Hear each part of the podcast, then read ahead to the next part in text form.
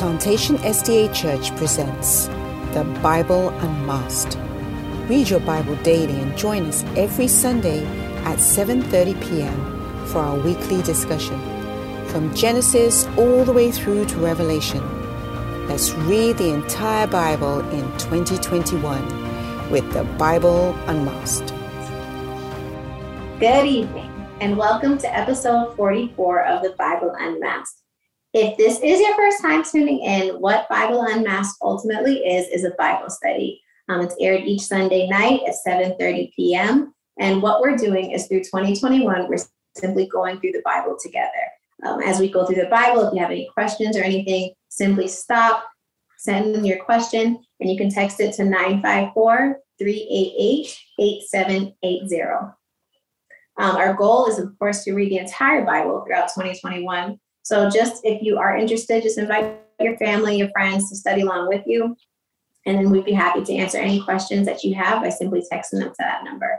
Um, if you are, if you do want to get subscription, if you do want to know when things pop up and when we have new episodes and things like that, simply subscribe to our Plantation SDA YouTube channel. And that way you'll be able to know exactly when a new episode is available for you to watch. Um, so this evening, our presenter is Pastor Kevin McKoy. Pastor Kevin, welcome. How are you?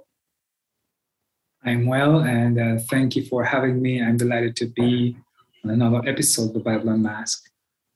Likewise, likewise. I'm happy to be presenting with you as well. Um, so, Pastor, McKe- Pastor Kevin, can you please pray for us today so we can begin? Loving God, we thank you so much for the blessings and the ability to read and study your words. We pray your spirit to be with us as we study now. In Jesus' name, amen. Amen. Okay, so first we do a quick overview of just what was read last week. So last week we did Mark 10 to Luke 6. So Pastor Kevin, could you give us just a really quick overview of what we went through? Right. So Mark in the Gospel of, of Mark, um, uh, there's some similarities with Matthew as we'll find with, with Luke because they, these three are called the Synoptic Gospels. And so there are more similarities with these three than they are when compared to John. And so we saw many of the things we saw in Matthew, um, and we will see also in Luke coming up. Um, similar stories, some different, um, but still focusing on the life and the ministry um, of Jesus. Okay. And then for this week, we did um, Luke 7 through Luke 24. So just a quick, brief overview of, of what we're going to cover now. Right. And so while Matthew, Mark, and Luke are synoptics and they uh, are similar in, in certain ways, um, Luke um, comes from a certain kind of different perspective. And we'll, see that, that Luke's, Luke comes in as a kind of a reporter, a researcher, a preacher, if you please. He doesn't claim to be a high witness. And so he, the way he reports things um, as, and, and his reason and his purpose, how he uses the same material that Matthew Mark uses, he uses them in a, in a, in a, in a different way for uh, a different kind of audience, which is, is for the most part, um, seemingly a Gentile audience. So mm-hmm. he's most more focused on a general audience, which is most like a, a Gentile, in comparison to Matthew, who is focused on sort of a Jewish um, audience. Mm, okay. All right. So we will jump right into our discussion questions. I have our discussion questions here and I'll run through them with you.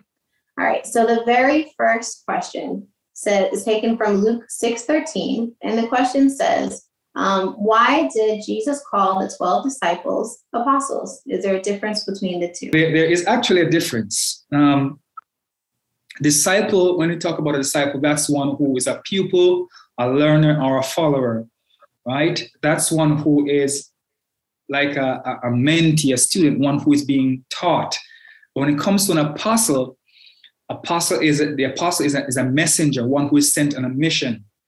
So what we find is that the disciples are with Jesus for a period of time where they are learning, they are watching him, they're following him, they are learning how he does ministry, and then now he's going to send them out. Having taught them, having had them as followers and learners, he now sends them out as messengers to do the work that he himself was doing. So ah, that's kind of the, the, difference there. They're both they're all followers of Jesus because one, one is in the position of a student and one is in the position of a, of a, of a messenger, one who is Now taking for the message that they had learned. Yeah. Okay. Okay. And so the next question, they said the, the stories of the prodigal son and the stories of the good Samaritan are only find, found in Luke. And why is that? Or what should we make of that, I should say? Right. So there are, yeah, there are there are pot- pot- potentially a number of reasons. Um, so as I mentioned, Matthew, Mark, and Luke are called the synoptics because they share similarities in terms of the stories, um, but there are also differences in in how they share the, the similar stories, the same stories.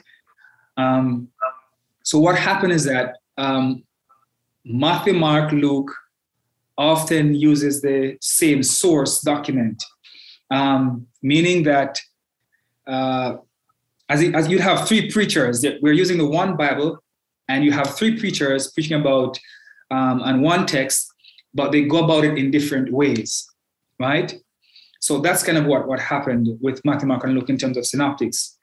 One of the reasons that they might not have Matthew and Luke, Matthew and Mark might not have the prodigal son and the, the Good Samaritan, is that Luke might have used um, one document in his writing that was not known to Matthew and Mark. Because when you notice in, in, in, Luke chapter 1, um, Luke is very clear that he's a researcher. He gets his information from other people. And so it's, it's possible that uh, he got some information um, that Matthew and Mark didn't have access to, or some documents, you would say. Um, so that's probably one of the reasons. Or Matthew and Luke, Matthew and Mark probably, and this is just you know potential and probability. Matthew and Mark probably had in this, this uh, had um, access to these stories, but they didn't. They, these stories didn't meet their purpose or didn't fit into what they were trying to say about Jesus. So there are a number of reasons why um, uh, they, these might be missing from Matthew and, and Mark. Okay. Okay. So the next question comes from Luke 6 27. It says, In what ways can we love our enemies and do good to those who hate us? Right. Um, so when we when we look into into this passage, uh, there, let me read a, fir- a few verses um, below. Bless those who curse you. Pray for those who mistreat you. If someone strikes you on one cheek, turn him to him the other also. If someone takes your cloak, do not stop him from taking your tunic. Give to everyone who asks, and, and if anyone takes what belongs to you, do not demand demand it. So what we find here is that uh, one of the ways we love our enemies is to not retaliate and is not to function on reciprocity. You do this to me, I do this to you. Um, loving our enemies requires that we we see the enemy as a as a friend, and that's that's difficult, right? But the way we love our enemies is to go beyond the mistreatment that we, we receive from them and to show them the love of God. And there are many, many ways in which we see that. Um, we see that in the story of the Good Samaritan. Um, we find a Jew, we find a Samaritan helping out a Jew when uh, potentially a Jew didn't help, Jews didn't help the, the Samaritan or the, the, the, the man who was in the ditch. So we have examples of, of in the Luke particularly of how um, Christians are the followers of Christ, that the disciples and the apostles were supposed to manifest love towards um, a broader circle, which potentially was the the, um, the Jewish audience of Luke, right? So Luke is not just writing to a, a Jewish audience where he's saying follow the law, follow this. He's asking those to, to spread their love beyond the bounds of a Jewish community. So potentially loving the, the Romans um, who are oppressing you, um, you know. So spreading the love is is a big part of that. Hmm, All right. Huh, Loving your enemies, that's that's one that has to be practiced over and over again because our sinful Yes. nature does not make that one easy at all. Uh, okay, so this next question is about the, the story of the sinful woman. Um, what evidence do we have that the sinful woman of Luke 7 35 to 50 purchased the perfume with money earned from prostitution? Also, is it true that she may have been abused by Simon the Pharisee? It's interesting. We got some speculation here. So so yeah. So when I read the text, um, I'm seeing a comparison between the woman and um, Simon rather than um, a suggestion that he abused her, that she purchased. Mm-hmm. I, am not sure the source of, of, of, of, her income here to buy the, the, the, the alabaster box of, of, uh, of ointment or perfume. But what is clear is that uh, Jesus is, there's, there's a number of things happening because Simon is accusing Jesus of not knowing who the woman is, but we find in the story that Jesus actually knows what Simon is thinking, right? Um, um, again, we find that Simon thinks he's he's more he's a less he's a less sinner than this woman, but we find that he's he's more inhospitable than she is, right? Because Jesus says, "He, I come into your house, you didn't wash my feet, you didn't do this, you didn't that, but this woman who you are claiming to be a sinner, she comes and does the right thing. She comes and anoint my feet with her tears, and she even went and with with, with uh, expensive perfume. She was more hospitable to Jesus than Simon was. So um, it's difficult to confirm that she. Uh, um, we, we, find evidence here that she purchased uh, um, her, her, ointment from the prostitution, or that Simon, um, you know, abused her. But what's happening there is is a uh, Jesus showing her as a model in terms of hospitality, but also as uh, one who's repentant for one's sin. Mm, okay. Okay. I know I've heard that question before, actually. So this one says Luke 8 1 to 2. What role did the women who traveled with Jesus play in his ministry? And then the part two of this question says Does this verse support woman's ordination? Mm, big one. So, uh, while there is no explicit nor implicit support for women's ordination in this text, um, there are other texts that we can draw on to suggest that, right? But in this text, what is very clear is that women were among Jesus' disciples. That is unquestionable, right? Mm-hmm. Women, and now normally men were disciples of others, not women. Women weren't in the public sphere, public life, or even uh, privileged to certain things like potential education. Now, here's an example. Martha and Mary, Jesus goes to their house, and one is busy fixing a meal, and one is sitting at the feet. And Jesus says, the one sitting at the feet is doing um, the, the better thing, has chosen the better path. Why? Because Jesus is with her, and she is taking up a position that a woman would normally be would not normally be in. That is sitting at the feet of a teacher, sitting at the feet of a Messiah. At any time, you could be hospitable, you know, as um, I think Mary was, but Martha was there sitting with Jesus because he was present. Now, I say that to say this that Jesus in, Matthew, in the Gospel of Luke has a different attitude towards women um, than even the Pharisees and the scribes and all of those, all of the religious, religious leaders. Jesus took a different attitude towards women. Women were in his uh, uh um, cadre of disciples, were in his circle. And that highlights the women, the importance of women in the ministry of Jesus, and more so in the book of Luke, and you'll see that in also in the book of Acts.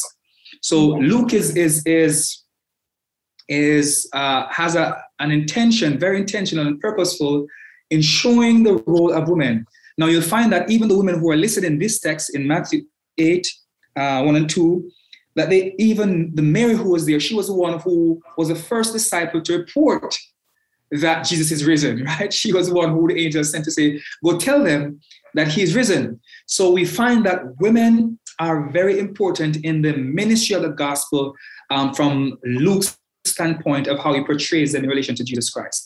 Um, does this particular text supports women's ordination? Um, it, it, it's, it's difficult to say that but what we can say is that women in ministry is supported by Jesus. Mm. Okay. Okay. Perfect. Good to know. So, this next question uh, could you please read Luke 8, verses 21? Um, and it's asking if we can do an explanation of the verse. They'd like to break it right. down a little bit. Definitely. So here it is. Uh, so I'm going to give some context and then I read the text.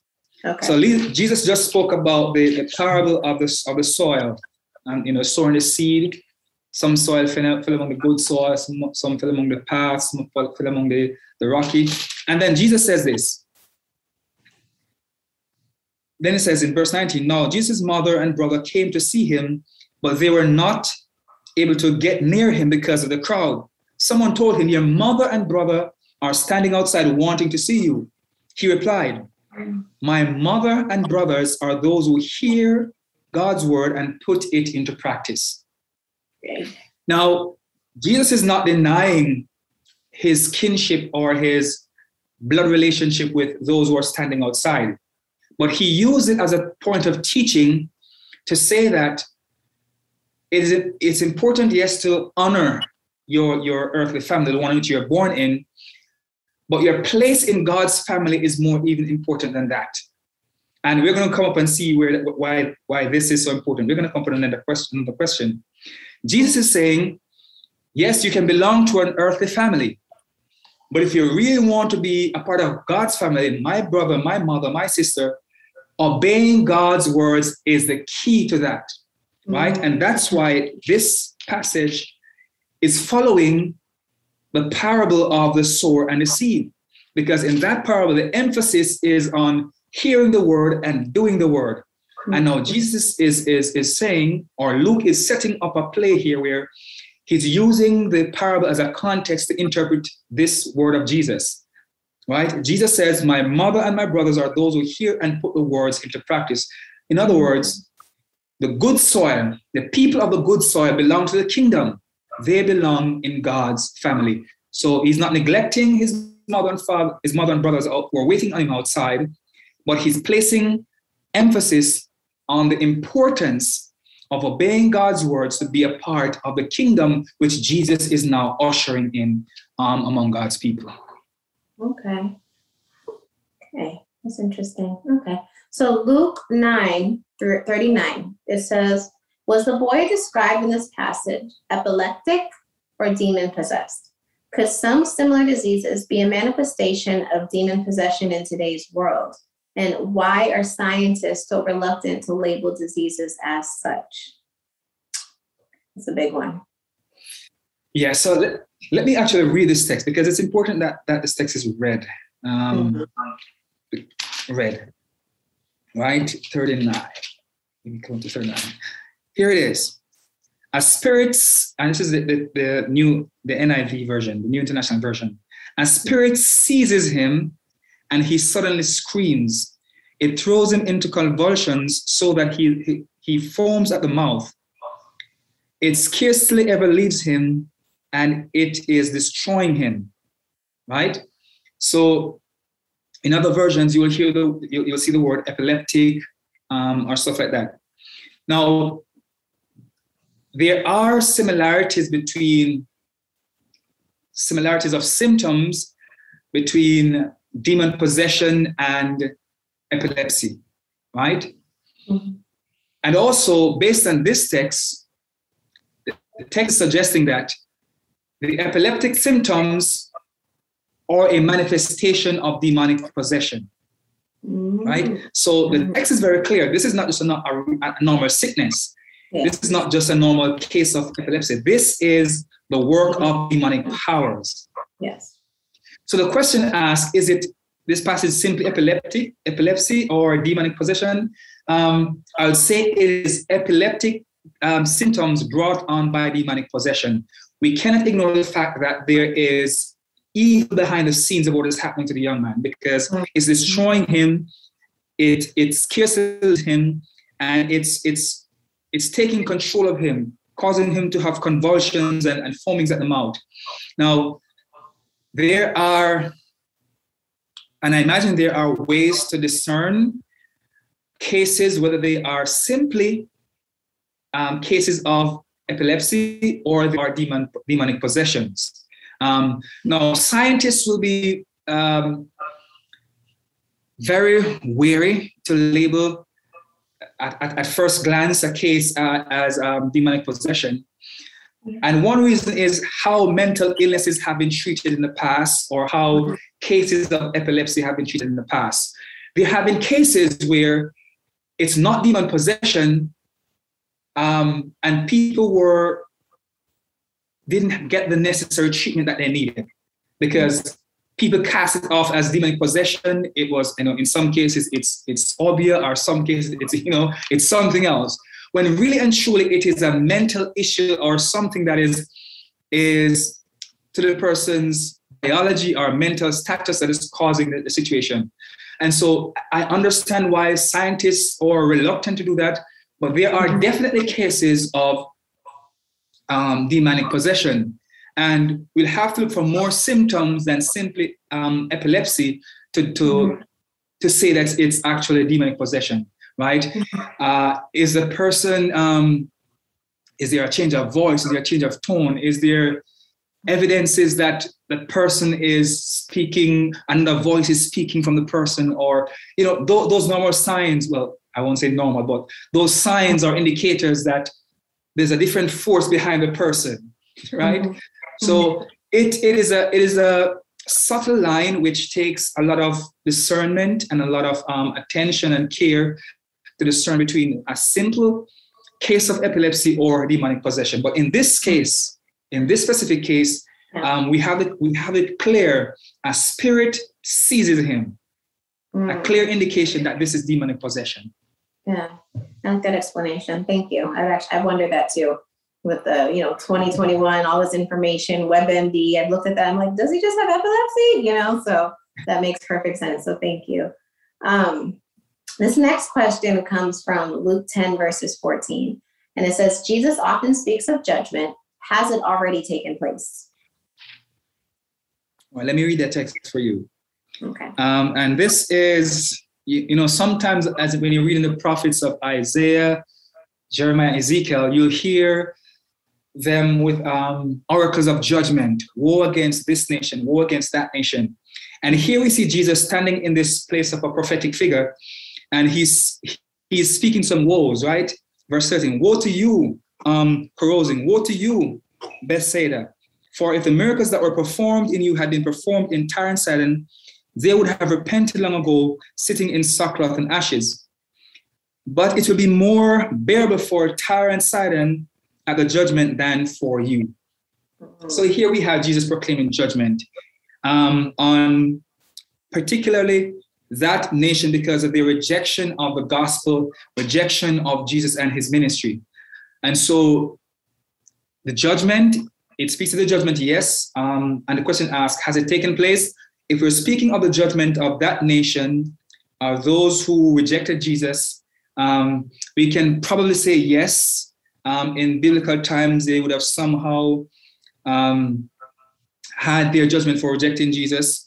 But the judgment, as we speak of it in Adventism or the final judgment is it's a future event or future um, thing to happen. Mm-hmm. But also, we are living in a time of judgment because when we talk about judgment, we're talking about an account, mm-hmm. right? So the judgment will be based on what the judgment of the future will be based on what happens now. So I say the judgment is present because we are, whatever we do today is what will come to account in the judgment. And so I don't want people to think that, okay, the judgment is in the, is in the future. I don't have to worry about anything. I'm safe right now. Mm-hmm. Right now, how we live is, is the account that will be looked at in the judgment and our lives or destiny, whether to eternal life or eternal separation from God, that will be dependent on the life that we live now. Now, again, in Jesus, when Jesus speaks, Jesus spoke as a when Jesus spoke, he spoke as the judgment of something that is present, right? Uh, in John, and we'll get to John, but I just want to use an example. Um, for God so loved the world that he gave his only begotten son, right? He didn't send his son into the world to condemn the world, that's judgment, but to save the world, that's a part of judgment. Judgment has a part of salvation and condemnation. Now, right now, people are being judged whether are based on their relationship with Jesus mm-hmm. right? Based on John, we are right now judged based on our relationship with Jesus. So mm-hmm. if you are in Jesus, you are judged to be saved. if you're out of Jesus, you're judged to be condemned. Mm. So there's a future judgment, but there's a judgment right now, Right depending on where we stand in relation to Jesus Christ. Oh, mercy. Okay. I'll keep that in mind. okay, so this next one um, is taken from just a couple of verses down Luke 10, verses 18. So that one, the question is Does this verse confirm the fall of Satan from heaven and the fight with Michael in Revelation? Does it imply that Jesus was present? Right. So when when, when Jesus said he saw, right? Um, he saw. So so the word here saw can mean mm, a few things. The literal, um, the literal seeing with the eye. It can be like there's an insight, you know, a flash of insight, or it can be symbolically, Mhm. right? Now, in the case of Jesus, it is it is it is multi-layered. One, it is indeed a case. Um, let me give you the context of this verse. Okay. Um, in let me find the text. Luke 18, Luke 10, 18. Yeah. 10, 18. Right. Um, so Jesus is sending, after speaking the, the, the woes, Jesus is sending his disciples, right? Mhm. Um, and you're going to find that Jesus has already casted out some some demons um, out of out of some people, and in, in in the context of Luke, Jesus seeing the devil fall or Satan fall is a witness to the power of God's ministry in Jesus, right? Mhm. Right now, in the context of, the Luke, of Luke's gospel, Jesus seeing Satan fallen is saying his power has been shattered. The kingdom of God has come in might and in power. And you're going to see where the devil has fallen, Satan has fallen, because Jesus is going to be casting out demons. He's going to be giving sight to the blind. He's going to be doing a lot of things. A suggestion that his power over the people has been broken. The chains have been broken. That's in the context of Luke. But knowing Jesus as the one who was in heaven, as uh, was in heaven, we can definitely um, draw on the on the on the revelations we have in the book of Revelations Mhm. that indeed Jesus did see Satan fall. Um, because when you look in Revelation, and we're going to get to Revelation in another study, but it, um, I think it's in Revelation chapter 12. Yeah, I know. I think it's in Revelation Sure. chapter 12. We read that the devil was fallen and woe to those who are on earth, right? Mm, So in Okay. Jesus as a pre-existent son, before he came on earth as a Christ, did witness the fall of Satan. But on earth in his ministry as the Messiah, in his ministry and power, Jesus not only saw but caused the fall of Satan in freeing people from demonic possession and the ministry. And that, notice what happened um, after Jesus mentioned that Satan had fallen, he sends out his disciples to do ministry. So yes. what, it's, a- it's an indication to the disciples that they have a certain kind of power that no devil in hell can, can prevent them from doing ministry. And so word to us today, the devil has fallen. When we go out in the power of the Spirit to do ministry, Satan, we can see Satan fall even today when we are ministering and changing and transforming lives. Amen. Yes, we can. Okay, so the very last question. This one is from Luke 15, verses 2 and 3. So it says, The Pharisees are not happy that Jesus spends time with the tax collectors and sinners. Did that inspire the three stories told by him in chapter 15? Right, so let me jump to the text. Mhm. Luke 15 and, and read the, the first few verses. Give some context. Luke 15, right. So, so here, here's the context. Now the tax collectors and sinners were all gathered around to hear him. But the Pharisees and the teachers of the law muttered, This man welcomes sinners and eat with them. Hmm. Now, the question says, um, the Pharisees are not happy that Jesus spent time with the tax collectors and sinners. Did that inspire the three stories? Yes, and here's why they did inspire the three stories. Mhm. There's a comparison between the Pharisees muttering and the woman rejoicing with the lost coin, mm-hmm. um, and the father rejoicing with the lost son, right? Mm-hmm. Um, mm-hmm. there's a there's a comparison. These are the religious leaders who are supposed to be guiding the people into the kingdom.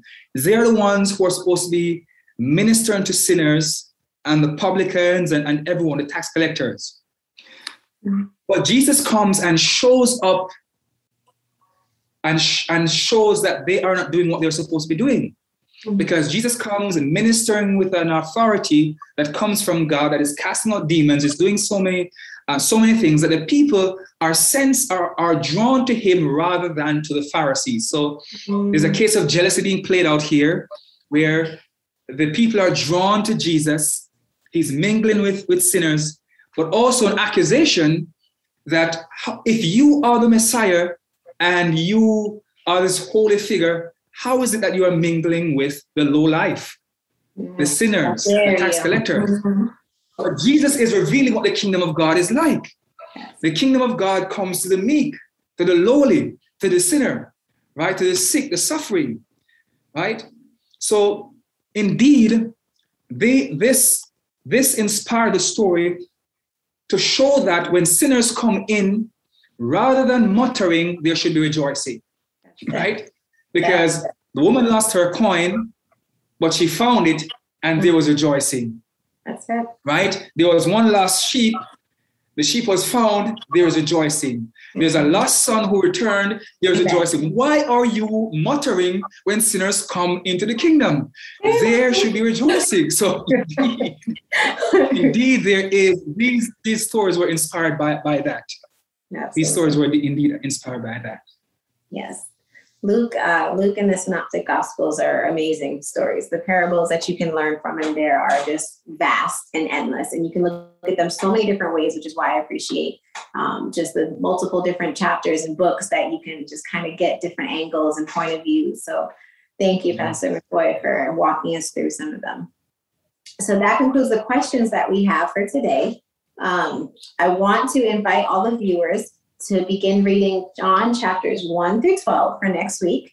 Um, as you're going through them, if you have any questions at all, don't forget to text your questions to 954 388 8780. Um, again, we'd like to highlight, we please ask you to read a little bit every day, or maybe put it on an audiobook or something so you can get a little piece every day so you can really take in what you're um, what you're reading. Um, next week, our presenters will be Pastor Marsh and Levon Brown. So, Pastor Kevin, could you please give us just a, a brief overview of what the viewers can expect in John chapters 1 through 12 next week? Right. So, we go to the Gospel of John. Um, I mentioned earlier that the first three, Matthew, Mark, Luke, are called synoptics because they share so much in common um, and how they write and they use the same source and the same stories and, and, and stuff like that. Um, with John now, John is, is, is, a, is a different kind of figure because he's using kind of, a, he's coming from a kind of a wisdom tradition, a philosophical background, um, and he's taking things in a different direction. He's, he's using the kind of the wisdom of the day to mm-hmm. highlight the fact of Jesus being this pre-existent being who is now dwelling among among God's people, and that's that's kind of an emphasis on chapter one, where um, the Word became flesh and dwell among us, right? Mm-hmm. And that's going to be a theme that's going through the entire the entire book of John, where it's it's about recognizing recognizing Jesus as this preeminent being or this one who comes who, who was before even Abraham, right? Mm-hmm. Um, so very interesting read. Um, I encourage you dig into the Gospel of John. It's going to be an interesting read. Very interesting read. Perfect. Thank you. Thank you so much again, Pastor McKoy, for the overview, the questions, the discussion, everything. Thank you. Um, viewers, if you would like to, of course, know when uh, we drop new episodes of Bible Unmasked or anything from Plantation SDA, please just make sure you subscribe to our Plantation SDA YouTube channel, um, and that way you'll be automatically notified. So we are going to close with prayer. Pastor McKoy, could you please pray us out? Definitely. Our Father and God, we thank you so much for the Jesus we have come to know according to the Gospel of Luke, one whose love breaks down barriers between Jews and Gentiles, between men and women, between outcasts and the elite. We pray that as Christians and those who are looking for Jesus will find in him one who loves us beyond, beyond who we are and sees us for who we can become in him. And so may as we read in the for the coming week, we will find Jesus and make him our savior is my prayer in Jesus' name. Amen. Amen. Plantation SDA Church presents the Bible Unmasked. Read your Bible daily and join us every Sunday at 7:30 p.m. for our weekly discussion from Genesis all the way through to Revelation. Let's read the entire Bible in 2021 with the Bible Unmasked.